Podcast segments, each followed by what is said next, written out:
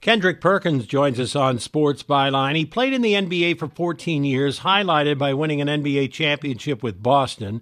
His post basketball career includes broadcasting for ESPN and lending his insights on basketball. And Kendrick can now add author to his accomplishments with his book, The Education of Kendrick Perkins. Kendrick, let me start by asking you about one of the things I read about you in a review. It said Kendrick carries his South with him. What were they talking about? I mean, I don't know if they was talking about you know my country slang uh, and read it through the book, but I believe is is is how I'm not afraid to represent where I'm from and where I'm from, and I speak on it daily, uh, and I represent it with great pride. You know, being from Beaumont, Texas, which is 45 minutes from the border of Louisiana, um, I represent that. Um, and and being from a small town of a population of about 90,000 people, um, it's not it's not every day that we make it out of those situations, right? Being raised in a home by, that was built by my great grandfather, raised by my grandparents. Uh, I'm just a country boy at heart, uh, and that's the way I am. Uh, I'm unapologetic about it, and I'm authentic, and that's who I am. So, you know, reading a book, you could feel that I'm going to remind you all the time where I'm from, and that I'm a country boy, and I'm proud of. It. For many athletes I've known and interviewed, writing a book about their life can be challenging, but with you, I sensed it was easy. Am I right about that? It was because I mean I have so many stories to tell, and my my journey in itself is its own story, but I have little stories inside of it, and you know just starting from the foundation of it, uh, the starting point of you know my mom being uh, murdered when I was five years old by you know a good friend of hers, and my dad moving to New Zealand and my grandparents taking me in uh, the situation in itself where my grandmother was making forty to sixty dollars a week. My grandfather was making three hundred and fifty dollars a month as the janitor at the church. So I grew up not having a lot. Uh, grew up crying myself to sleep a, a lot at night, and had to fight through a lot of adversity. Um, and was searching for that security from a parent and wondering if my mom was still living, how would life be? And, and asking why I had to go through life without my mom and without my dad being there for me. So, you know, that was the foundation part of it. And, you know, getting through those hard times as, as a child and then getting into the basketball space for us being one of the top recruits, you know, there's so many stories to tell in that part in itself. Great stories and sacrificing and then you know making it to the league, my journey through the league, and playing with so many Hall of Famers and winning the NBA championship and playing for the Celtics, one of the most historic franchises in, in sports in sports, and playing for you know the Thunder and things of that nature. It's so many little stories to tell throughout the course of my whole entire journey. So it wasn't hard at all. What was the early education experience for you that gave you the most help, Kendrick? Well, I, I think you know what it, it, was. It was my relationship with my grandfather. Uh, I think it was more so of him teaching me, you know, how to be a man outside of anything, right, and how to work for everything.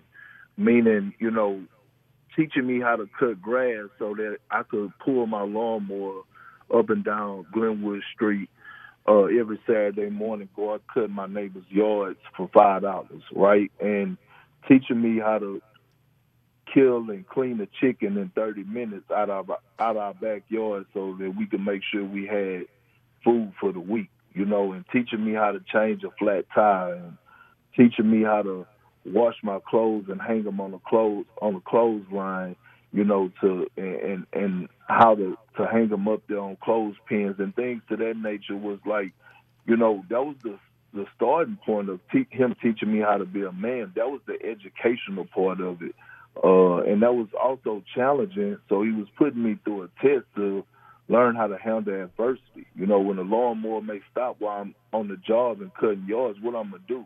Uh, what I need to do? Do I need more gas? Do I need to give it a break? Uh, am I going through wet grass? Things to that nature. Those little things add up in life lessons. We're talking with Kendrick Perkins, and again, I want to urge you to check out this book. It's an excellent book. It's called The Education of Kendrick Perkins. And at 18, you left your grandparents' rundown yellow house, and you said something I thought was very interesting. What was I leaving behind in Beaumont? All that I had and all I was, everything I've ever known. I was leaving behind the ghost of my ma, who was murdered when I was five years old, and I was leaving behind the shadow of my father, Kenneth Perkins. It was a shadow of a man I hardly knew. Now, as I thought about that and reread it a second time, that kind of experience, Kendrick, can crush a young man's confidence and self esteem, especially when he's heading off to play in the NBA at 18. How were you able to overcome and prosper from those early life experiences? Well, I think, I think one, making it to the NBA helps, right? Like a dream may come true. So I think that helped. But I, I think more so it was just the community itself, right? And I talk about the Pear Orchard in my book and the saying it takes a village to raise a child. Um, I was searching so much for, you know, that young father figure and that mentor that I found it in a group of men, whether it was some of my friends' fathers or, you know, my high school coach that allowed me to be able to get through those rough patches and allow me not to look back. And I knew once I left that my grandparents were so loved uh, in that community because they've done so much in the church and things of that nature that I knew people would look out for them while I was gone, and and I knew I had to go and do what I needed to do because going to the NBA was just part of my journey, right, and part of my goal. I had to go to I had to go to be successful because I wanted to get them out of that situation, out of that rundown yellow house, and that was, and I wouldn't stop until I provided a great life for them and made sure that they were comfortable and set and set for life. I like what you said in the book. You talk very candidly about the tragedy you and other young black children face being fatherless. And that has always been something as I looked at sports and looked at life in generally, being fatherless. I didn't know who my father was. Tell me a little bit about how you overcame that and how you filled in the blanks that maybe a, a father son relationship would have been. Well, you know what? I, like I said before, it was, it was my grandfather who who stepped in and did what he could to teach me how to be a man. He actually was the best man in my wedding. And then it was it was me going to like, you know, my friends' homes where they did have those father figures and I would spend multiple nights over there just to see and learn and I was very like observant to situations and the, when I would see some of my friends get fussed at or get grounded for certain things, I would actually learn from that situation. And I would, you know, when they would go work out, I I would ask, could I go? And they would let they would bring me along. And so I would just pick pick up bits and pieces to fill in that void and fill in that gap that I was missing. And it was a it was a group of, of men collectively, whether they was in my church, whether they was my friends' dads, my high school coach, that all help in that in that place uh, uh, of filling that void, uh, you know, of missing that father figure. And and so when you talk about missing that father figure, you, in the African American community, like majority of the time, and it, these are those hard conversations. You know, uh, a lot of a lot of fathers are either you know in, incarcerated uh, are not in their lives because they're doing other things that you know take away from their kids. And so, you know, as me being a father now, I always wanted, I always said I wanted a large family, and I also wanted to make sure I was there for my kids because I knew the feeling, and I didn't want them to have that that feeling like I had growing up. You know, it's also very interesting because uh, playing professional basketball, when you come into the league, you make an awful lot of money. And a lot of kids, if they're mm-hmm. young, don't know how to deal with it. And I'm just wondering who was that one person when you came into the NBA that took you underneath their wing and really started you down that road to mentoring others? You, you know what? It was it was actually Danny Ainge. Mm. Danny Ainge, the the best thing that happened for me was that I got drafted to a great organization with great vets and Eric Williams and Walter McCarty, Tony Delk, and Tony Battie, but it was actually under new ownership and with Grousbeck and Steve Pagliuca and Dr. James Cash, and then Danny Ainge took over the, the head of the front office. And Danny Ainge was a was like me and him bonded instantly, right? Because of my work habits and and everything. And he always used to come to me and say, "Are you being a man's man?" Like he used to get on me about things about, you know, wearing my earrings and and and wearing jewelry and wondering why why was I doing those things. And he taught me a lot of life lessons because he was always brutally honest, whether I liked it or not. He was brutally honest to the point he used to tell me when he was going scout, I'm going to look at a player right now because I'm always trying to find somebody that's better than you. Just know that. And but at the same time, I took it as tough love because he always valued what I also brought to the table and would applaud me on it. So Danny Ainge was like so huge that our relationship is still great to this day. Like still, like uh, I don't call it father son. I call it big brother, little brother because he even stepped in the way of even helping putting the right people in place to help me with my finances, helping me find somewhere to stay, and uh, you know anything I may have needed. He was that one I could call on to to to get some type of help or and got and guidance in the right direction. I am smiling here because I remember a conversation I had with Danny Ainge, who I've known since he was playing baseball before he played uh, uh, and everything. Uh, and I remember asking him about you, and he said, Kendrick is the type of person that looks at the glass as half full, not half empty. And as I listen to you talk about your life and everything, that certainly comes through. With Boston, you won the 2008 NBA championship. What was the catalyst of that championship team?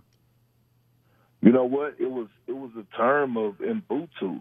It, it was the sacrificing, and it started with KG. Kevin Garnett, the first day of training camp, we all knew that he was the best player on that team. But he came in and instantly said in the meeting that he was taking a back seat to Paul and Ray offensively.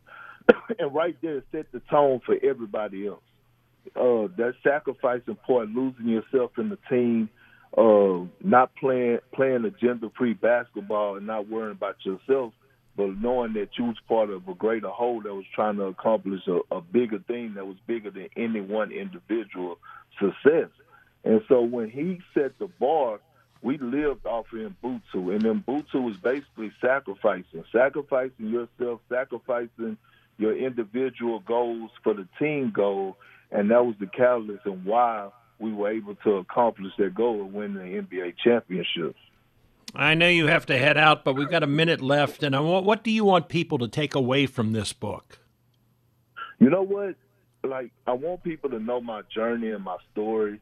I want people to know who I played with, for as all the Hall of Famers and the and and the organizations. But I also, it's a piece in, in my book where I want people to understand that it's okay to get help. Like I talked about it, the part where I was in Oklahoma City and I had some off the court issues, and I went down to Kansas City to go to anger management.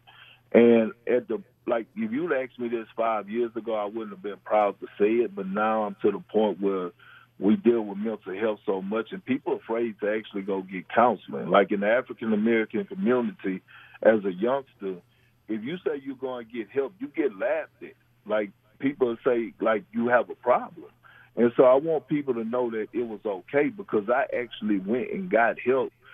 I want to thank you very much for writing this book as well as spending some time. I have a lot more things I want to talk to you about. That means you have to come back and visit with me again, Kendrick. Absolutely, boy. I pre- Ron, I appreciate you, man, and thank you. And I applaud all your success that you done had and that you're having. And I appreciate it. Anytime, look, I could talk all day long. That's I agree. My tell me you don't never shut up. Thank you, Kendrick. Take care. All right. All right. Thanks. Kendrick Perkins with us. I urge you to check this book out. It's called The Education of Kendrick Perkins. We continue on Sports Byline.